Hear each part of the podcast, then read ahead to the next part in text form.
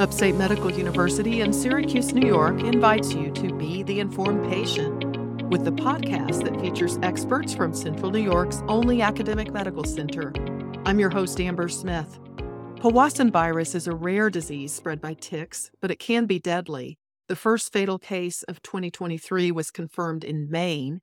To learn more about Powassan virus, I'm turning to Upstate's tick and Powassan virus expert, Dr. Saravanan Thangamani. He's a professor of microbiology and immunology at Upstate, and he's director of the SUNY Center for Vector Borne Diseases. Welcome back to the Informed Patient, Dr. Thangamani. Glad to join you and discuss about Powassan virus. Some of the symptoms of Powassan virus are pretty scary. Can you go over them with us? Well, upon a tick bite, if the tick is infected with the Powassan virus, uh, in the next uh, week to three weeks, one would actually have initial symptoms like fever, headache, vomiting, and muscle weakness. It's like any other acute febrile illness. Um, but if the disease progresses to to the next stage, you know that is a stage. Uh, you know the virus enters the brain or spinal cord, causing meningitis or meningoencephalitis. So those are the worst case scenario where the virus infects the brain and spinal cord. So how long might it take for some of these symptoms to appear? Between one to four weeks after a tick bite. So it could be quite a ways distant. You might not remember that you had a tick bite. Absolutely. Even in a normal situation, it's very difficult to know if you had a tick bite or not, unless and until you do a regular tick check and other things. So in this case, yeah, you know, it could be, it's highly possible that one would not remember that they had a tick bite. And then when they go to a clinic or when they are hospitalized, two to three weeks post potential tick bite. There was the death in Maine earlier this year from Powassan virus. But what percentage of people who are infected will go on to have either lasting brain damage or go on to die from the virus? From the data that uh, I have access to, um, you know, nearly 15% of the human infections can result in the death. And uh, 50% of the survivors could actually have long term neurological complications as well. So it is a rare disease to get, but it can be fatal in 15% of the cases, approximately. So it sounds like it's something we should take seriously.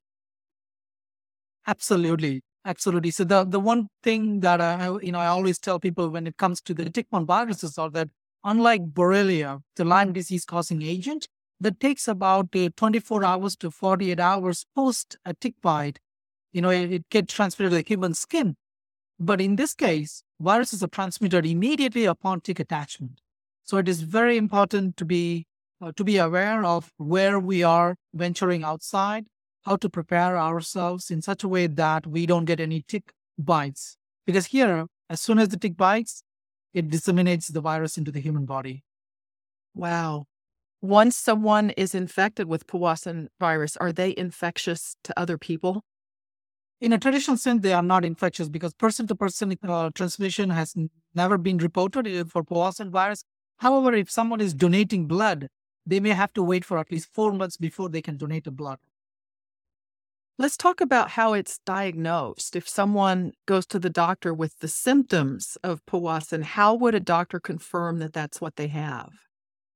I think this is a great question because oftentimes most of the Powassan cases, they go unnoticed or misdiagnosed because of the fact that the initial symptoms from this virus infection mimics many other disease symptoms. So unless and until uh, the clinician has prior knowledge or the patient has a prior knowledge in such a way that the patient is coming from a Powassan virus endemic area and the person may have encountered a tick, then the clinician has a higher, you know, uh, chance of prescribing a diagnostic test. So, so that's why it is very important to know if someone got a tick bite or not. So if someone gets a tick bite and someone goes through this acute febrile illness, um, normally the traditional way of checking is to take the spinal fluid and then look for, um, you know, markers of uh, virus infection. So that's how you normally look for a acute phase infection because virus will actually move away from the blood very quickly. So the virus it will be in the human blood only for a short period of the time. So if the patient doesn't go to the clinic at that particular window of time that no one can predict, so it's impossible to detect. So for Powassan virus infection, uh, the primary way of collecting sample is spinal fluid and then look for infection markers. So it moves from the bloodstream into the spinal fluid. Exactly. So it moves quickly from the skin. It actually goes to the spinal cord and then to the brain. So it stays in the bloodstream only for a short amount of period. Does the human immune system fight this?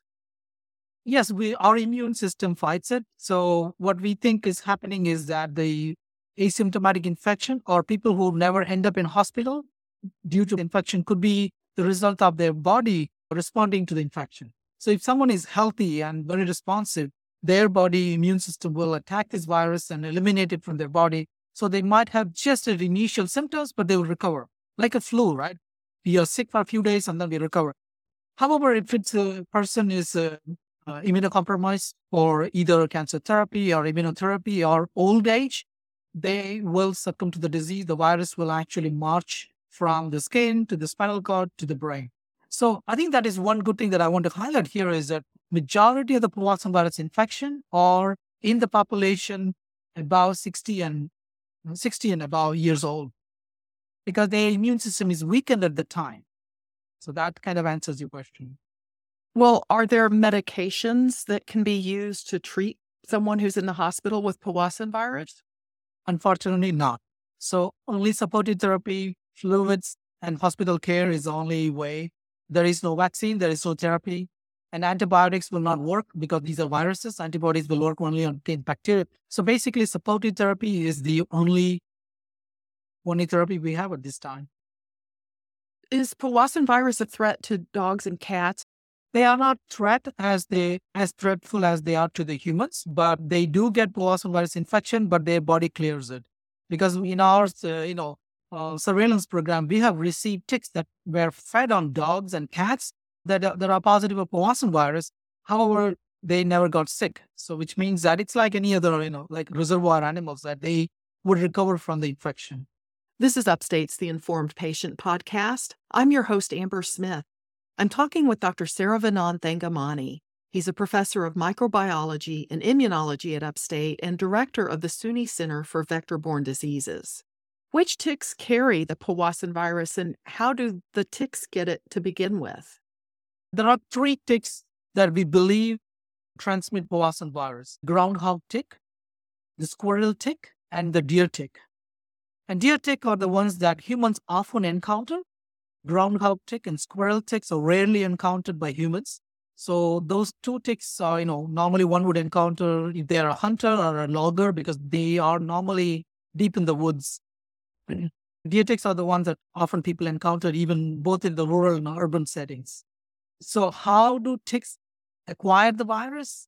Is the objective of my lab's research, and we are trying to answer that. That is the question we don't know. Scientists like me, we don't know exactly how ticks acquire and why the Powassan virus infected ticks are uh, perpetuating in a small environment or a microfoci environment uh, compared to Lyme disease agent that are throughout the state. So we are trying to decipher that and what are the factors that determines that. We still don't know what are the amplifying reservoirs for the virus. Like for Lyme disease agent, we know the white-footed mouse are the reservoirs for the agent, but for this particular virus, we don't know. So that is one of the research objective of my laboratory. Do you know how common it is for a tick that carries Powassan virus to also have other pathogens? Oh, I must tell that uh, pretty much 80 to 90% of the Powassan virus infected ticks, they do carry either a Lyme disease agent or anaplasma or babesiosis agent. So they often actually come together with other agents.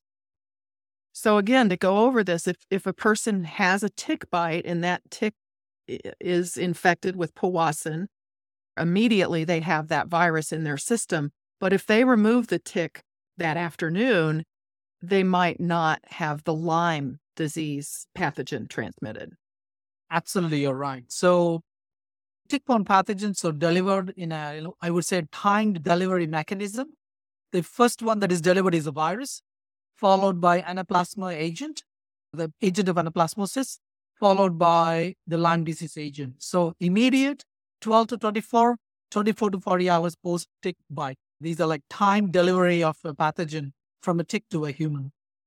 Well, let's talk about prevention because that seems like maybe the best way to deal with this. What is your advice to prevent tick bites from, let's say, deer ticks, because that would be the most common way someone in central New York might catch powassan, right? Absolutely. You know, prevention is the only way. So that's what I would like to educate people is that because we don't have vaccine for any of the agents that are causing disease in the North America. So prevention is the best way. And the first thing to know is where the ticks are. Where are the hotspot for human tick encounter? So we need to know that. And that is what our citizen science is helping people to know where are the hotspots so they can try to avoid it. The second one is that before getting out of your house to do an outdoor activity, make sure that you have a tick repellent sprayed on your exposed skin areas. Also, make sure that the outdoor clothes are treated with permethrin.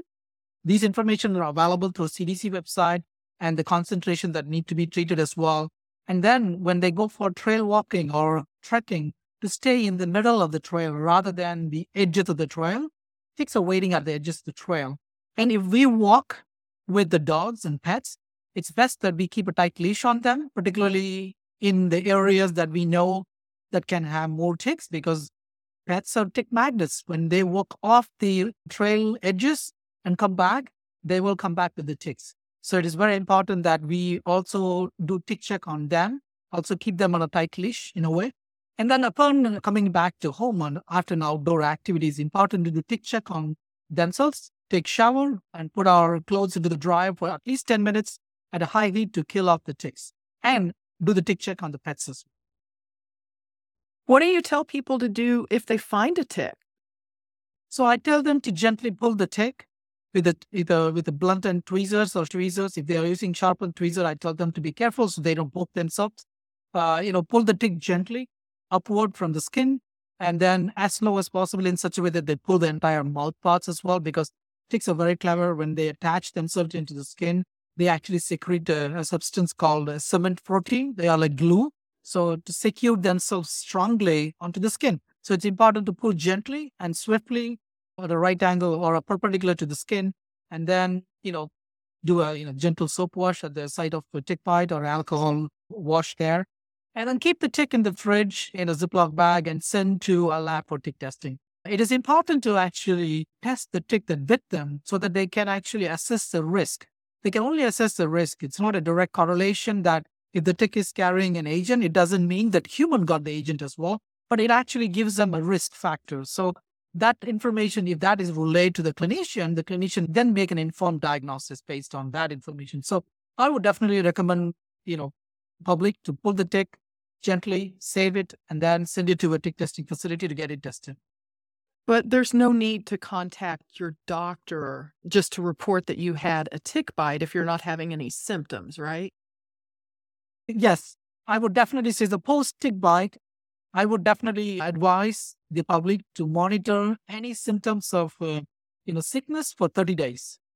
And if you if anyone sees sickness or anyone you know feels like they are sick, they need to contact the healthcare provider right away. But it's important to monitor the symptoms you know, acute febrile illness symptoms for at least 30 days post tick bite. Now, the person who died with Powassan virus earlier this year lived in Maine. Do we have ticks carrying Powassan virus here in central New York? Yes, of course. So, New York is one of the states that have a high rate of Powassan virus infections in the United States. And it used to be primarily in the lower Hudson Valley, but now, from our research, we are able to detect Powassan virus infected ticks even in central New York, even in Onondaga County. So, it, does it look like their numbers are increasing? Yes, that's what that's our surveillance is telling. So, based on our citizens and surveillance data comparing to 2019, 2020, 2021, 22, 22, we see a trend in the increasing number of ticks that are submitted to us. So, I can confidently say that in the future, in the near future, the number of Powassan virus infections will increase. Well, Dr. Thangamani, you're always very informative. Thank you so much for your time. Thank you. I appreciate having me again. My guest has been Dr. Saravanan Thangamani, professor of microbiology and immunology at Upstate and director of the SUNY Center for Vector Borne Diseases. The Informed Patient is a podcast covering health, science, and medicine brought to you by Upstate Medical University in Syracuse, New York, and produced by Jim Howe. Find our archive of previous episodes at upstate.edu/inform. This is your host Amber Smith thanking you for listening.